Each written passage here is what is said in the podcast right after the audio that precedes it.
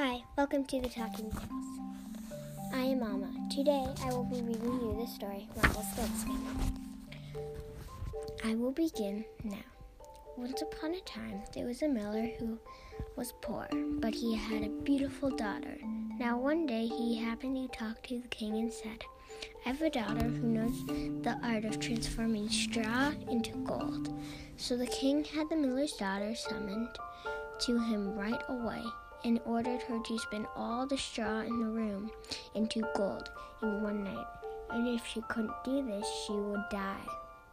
Then she was locked in a room where she sat and wept for the life of her. She didn't have the slightest inkling of how to spin straw into gold. All of a sudden, a little man entered the room and said, "What will you give me if I spin everything into gold?" She took off her necklace and gave it to the little man, and he did what he promised. The next morning, the king found the entire room filled with gold, but because of this, his heart grew even greedier, and he locked the miller's daughter in another room full of straw that was even larger than the first, and she was to spin it all into gold. The little man came again and gave him the ring of one of her fingers, and everything was spun into gold. However, on the third night, the king had her locked in again in another room that was larger than the other two and filled with straw. "If you succeed, you shall become my wife," he said.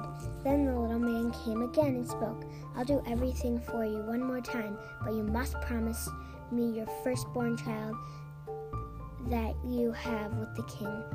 Out of desperation, she promised him that what he wanted, and when the king saw once again how the straw had been spun into gold, he took the miller's beautiful daughter for his wife. Soon, therefore, the queen gave birth, and the little man appeared before her, demanded the promised child. However, the queen offered a little man all that she could and all the treasures of the kingdom, if he would let her keep her child. But it wasn't all in vain. Then the little man said, "In 3 days I'll come again to fetch the child. But if you know my name, by then you shall keep your child." During the first and second nights, the queen tried to think of the little man's name, but she wasn't able to come up with a name and became completely depressed.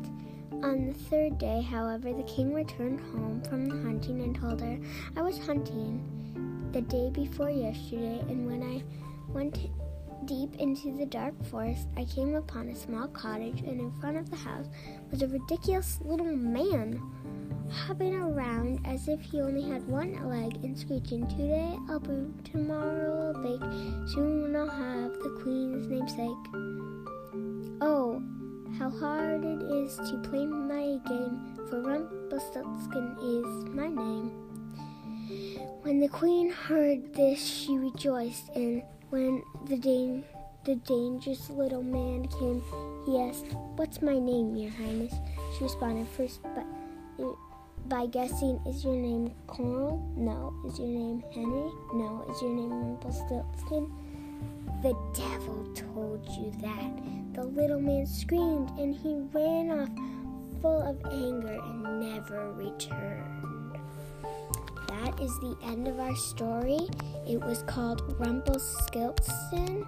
I found it in the Brothers Grimm. Thank you for listening. Bye.